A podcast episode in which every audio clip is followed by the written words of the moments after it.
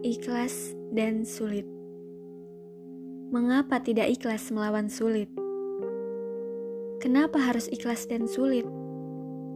Seakan-akan ikhlas itu adalah momok yang sangat menyulitkan.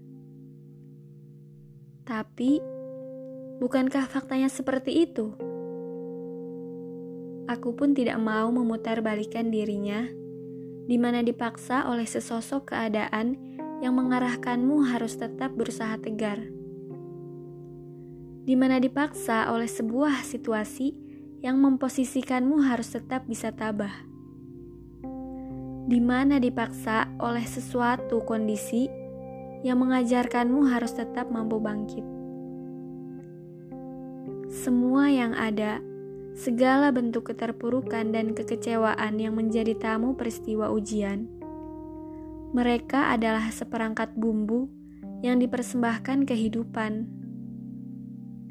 Yang tidak etis jika harus meminta persetujuan dulu untuk bisa menguji dirimu, sayang.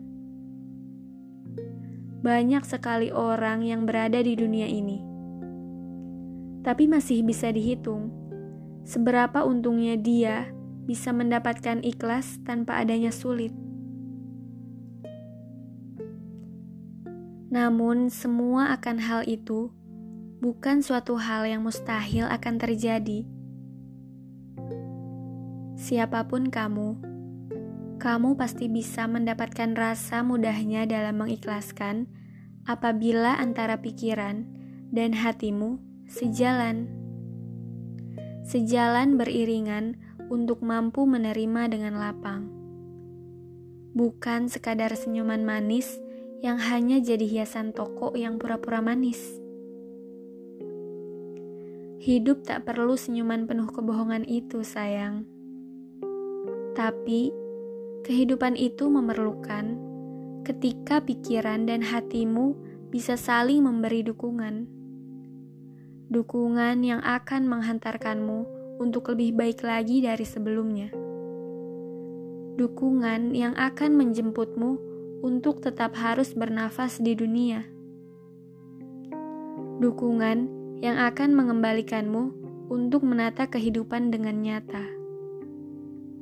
Tanpa ada sandiwara yang berbilang, aku gak apa-apa. Padahal sebenarnya, aku ada apa-apa. Hidup ini simpel. Apabila kamu mahir, tak membuatnya jadi susah.